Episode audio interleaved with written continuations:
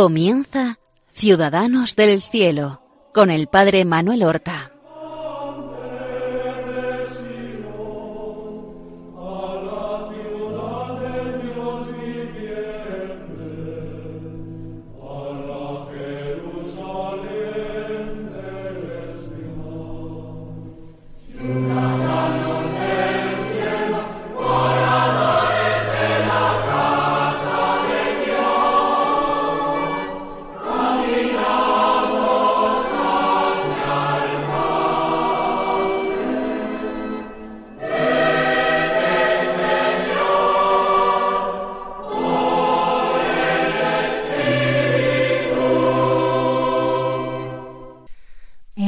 Buenos días, queridos amigos. Damos comienzo en estos momentos a una nueva emisión del programa Ciudadanos del Cielo. Vamos a continuar, y será ya el tercer programa consecutivo, vamos a continuar la historia, la vida, las virtudes de Santa María de Jesús crucificado que en el mundo se llamó Mariam Buardí, una joven palestina nacida en Galilea, cerca de Nazaret.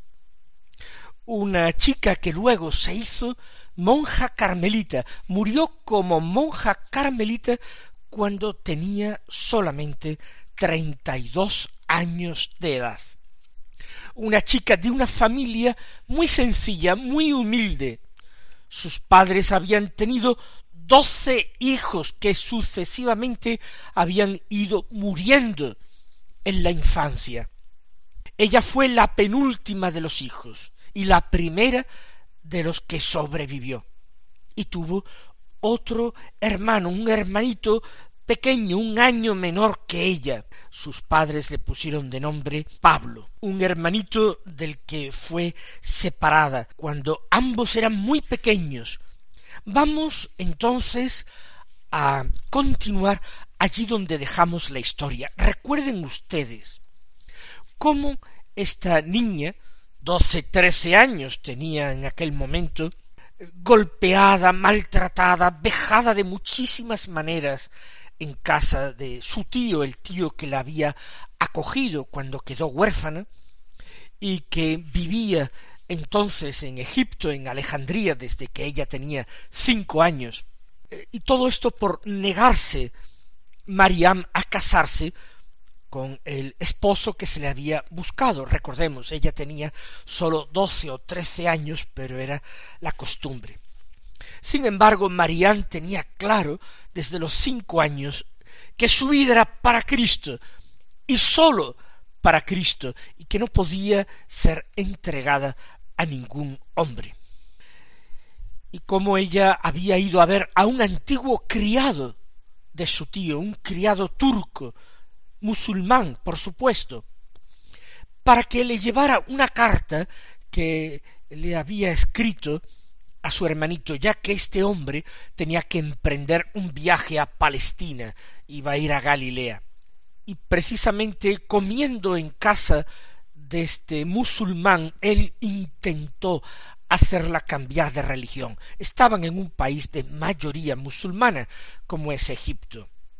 Y como ella se negó en redondo, y no sabemos exactamente qué palabras utilizó, el musulmán la golpeó con una patada en el pecho muy fuerte, que la tiró por el suelo y la dejó sin respiración, varias patadas más. Pensando quizás que estaba muy mal herida, el musulmán la degolló, y luego con ayuda de su esposa la envolvió en unas mantas y la sacó a descampado y la dejó allí en descampado cerca de unas rocas en forma de cueva natural. Allí ella fue cuidada por una mujer misteriosa, por una señora que iba a verla diariamente, que la velaba por las noches, que le preparaba una sopa muy rica, según contó Mariam después. Cuando ella estuvo totalmente curada, aquella mujer la guió de nuevo a Alejandría y la dejó en una iglesia para que se confesara, pero al salir Marián, la mujer había desaparecido. Ella ya sabía perfectamente que esta mujer era la Santísima Virgen María, que la cuidaba, que eh, le enseñaba, que le daba algunos buenos consejos, entre ellos que se pusiera en contacto con aquel sacerdote. Viéndose sola, Marián volvió a entrar en la iglesia y le explicó con más claridad al sacerdote su situación y le pidió ayuda. Y él le buscó un trabajo sirviendo en casa de una familia cristiana allí en Alejandría.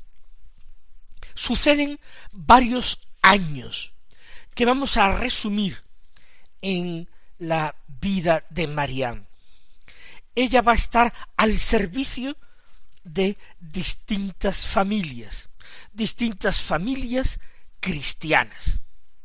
Primero, ya hemos dicho, allí mismo en Egipto, en Alejandría, pero después con distintas familias al servicio de distintas personas, estará en Jerusalén, volvió finalmente a Palestina, y después en Beirut, en el Líbano, en la capital del Líbano, un país árabe, pero que en aquel tiempo tenía mayoría cristiana.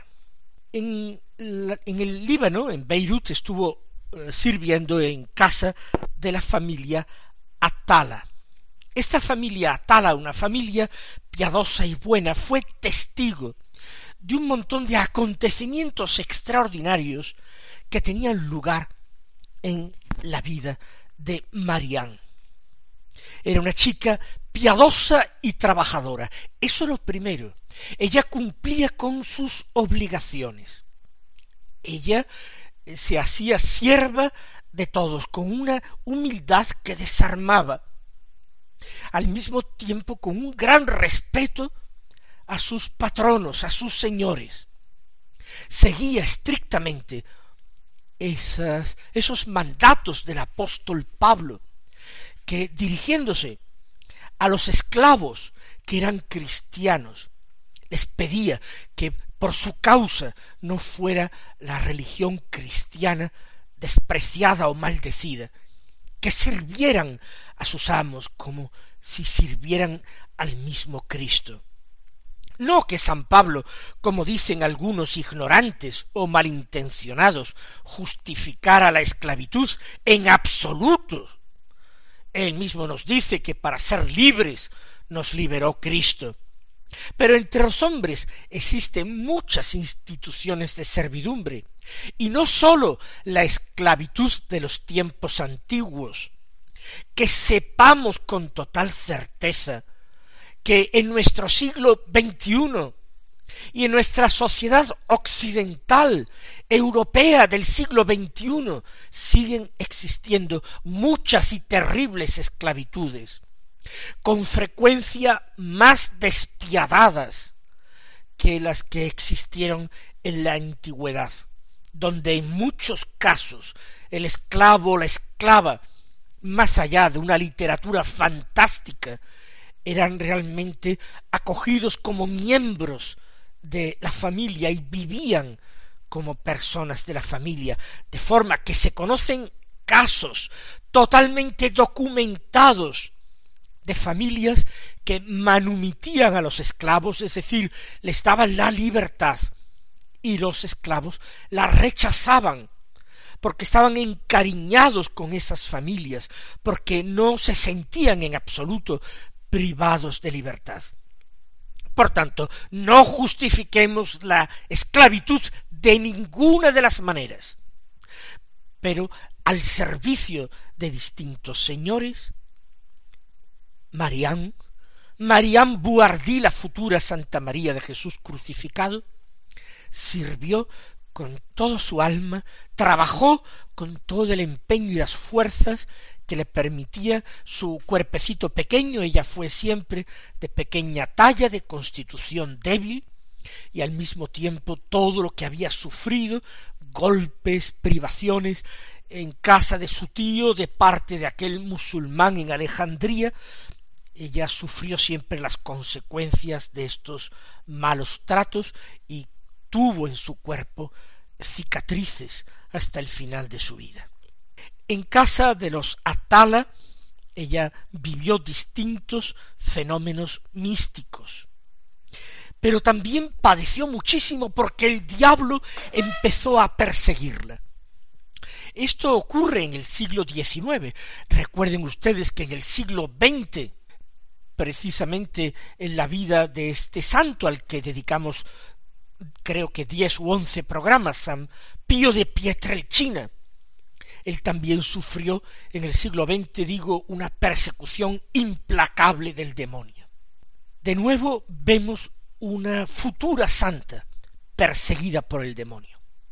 En una ocasión le quitó la vista y ella quedó ciega en esta casa donde servía por cuarenta días. Y ella sufría, no tanto por la ceguera, sino por verse inútil, por darse cuenta de que tenían que servirla y cuidarla a ella, sus señores, en vez de ser ella la que sirviera. Y ella rezó fervorosamente a la Santísima Virgen que la había cuidado y que la había curado. Y la Virgen le devolvió la vista. En otra ocasión ella estaba tendiendo la ropa recién lavada del tendedero. Y estando colgando esa ropa en el tendedero, se cayó misteriosamente de la terraza donde se encontraba, prácticamente desde un piso abajo al otro, y tuvo de nuevo distintas fracturas de huesos con hemorragias internas, los médicos que la atendieron prácticamente la desahuciaron pensando que no podría soportar más su cuerpo tantas veces machacado. Pero sorprendentemente, también de esto, poco a poco, fue curando. La Santísima Virgen se le apareció y la curó.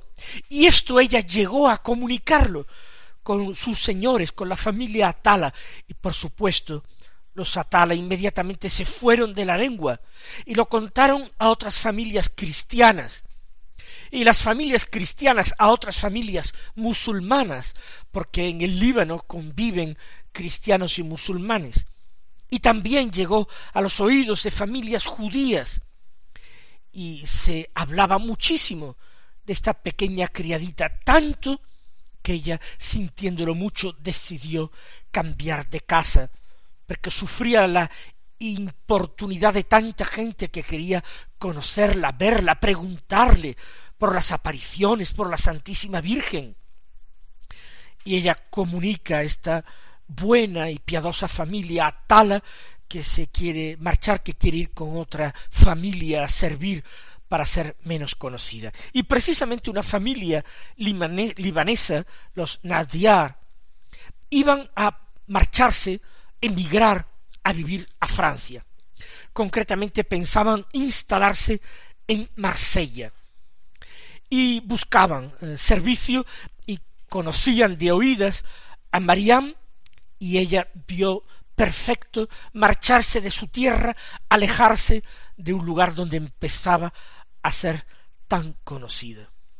Allí que marchó en el año 1863, en el mes de mayo, se embarcó para Europa, se embarcó para Francia. Eh, recuerden ustedes que nuestra santa había nacido en el año 1846. Por tanto, no tenía sino solamente diecisiete años cumplidos cuando marcha a Francia. Es una adolescente. Durante cinco años, cuatro años y pico, desde los doce, trece que tuvo lugar ese, ese, ataque del musulmán que la degüella, hasta ahora, con diecisiete años y casi medio, han pasado cuatro años largos en que ha servido en distintas familias, como hemos dicho, en Egipto, en Palestina y finalmente en el Líbano. Y ahora empieza una nueva vida en Francia. Allí en Francia siguen los fenómenos místicos. Su vivencia religiosa es muy fuerte y ella siente que debe entrar en una congregación religiosa. Intenta hacerse hermana de la compasión, de la compasión de la Virgen María. Pero a los dos meses la despidieron. No llegó siquiera a empezar el noviciado. Fue solamente postulante, solo postulante. Pero vieron su falta de salud, la peculiaridad que tenía esta joven árabe, el poco conocimiento de lengua francesa que tenía, y la despidieron.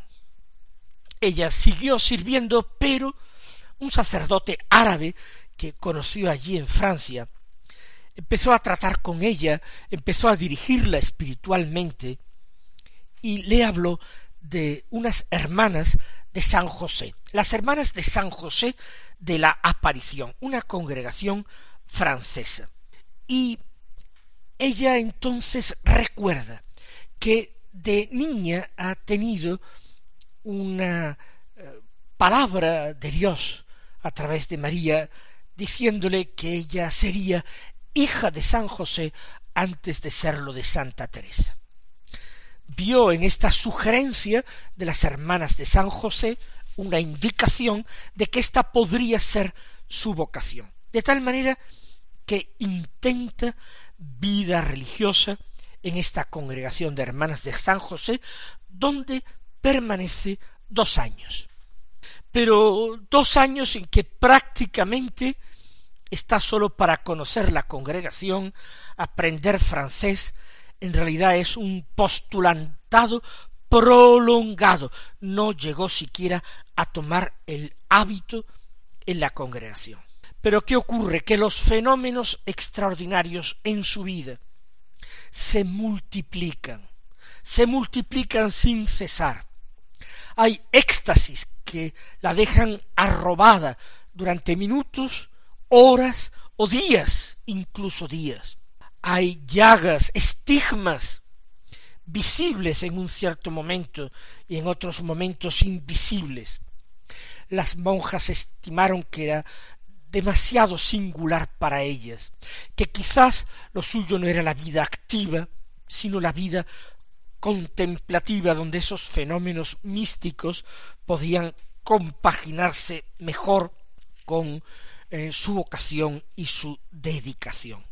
Por eso, finalmente, en el año 1867, en el mes de junio, finalmente encuentra su verdadera y definitiva vocación. Primero serás hija de San José, luego hija de Santa Teresa. Efectivamente van a ser las carmelitas descalzas quien cuando ella tiene veintiún años y medio la reciben en el Carmelo de Pau. Curiosamente, no entra ella solamente en el Carmelo de Pau en aquel mes de junio de 1867, sino que con ella entra, como postulante todavía, una monja de la congregación de las hermanas de San José, que había sido su maestra de novicias, maestra de postulantes también en las hermanas de San José, y que la sigue en su vocación carmelita. Es algo singular. Dios tiene caminos muy especiales. Y ella comienza el noviciado para ser monja de coro. Monja de coro implicaba poder luego participar en el coro rezando el oficio, cantando el oficio divino que entonces se cantaba en latín. Eh, la ven las monjas dotada de tales prendas que a pesar de su poca formación, de su poca cultura, quieren que sea monja de coro. Pero ella, viéndose la última entre las últimas, pide insistentemente que la hagan monja lega. Que sea de las llamadas hermanas conversas, que principalmente se dedicaban a los trabajos más humildes del convento.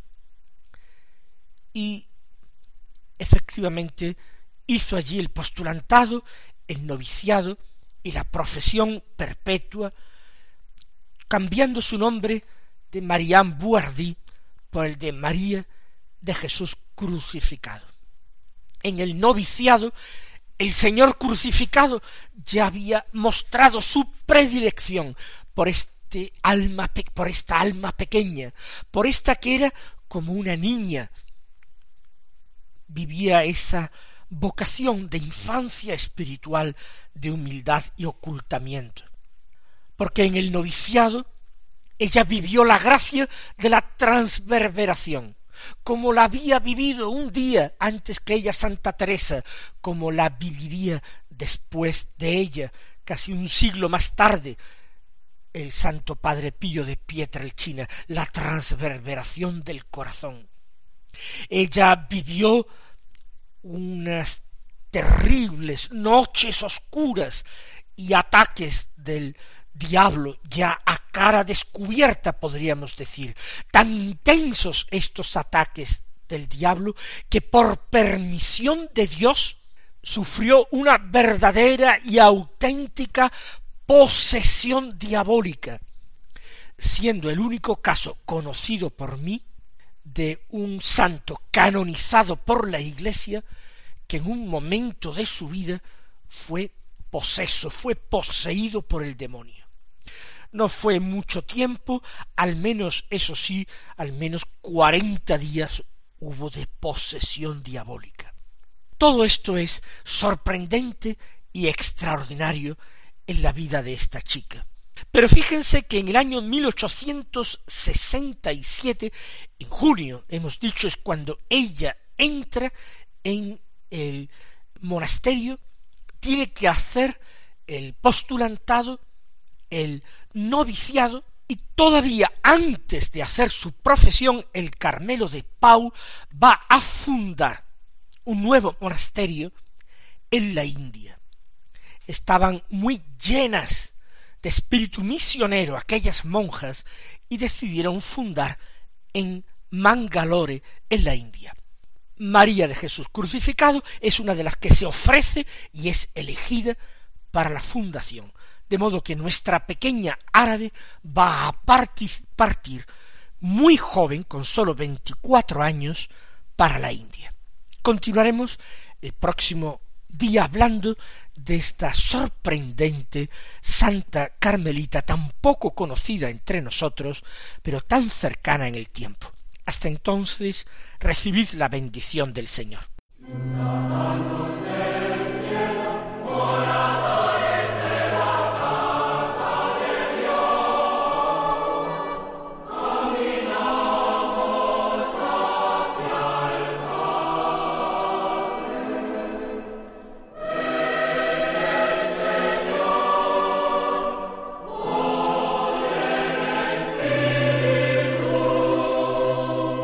Han escuchado en Radio María Ciudadanos del Cielo con el Padre Manuel Horta.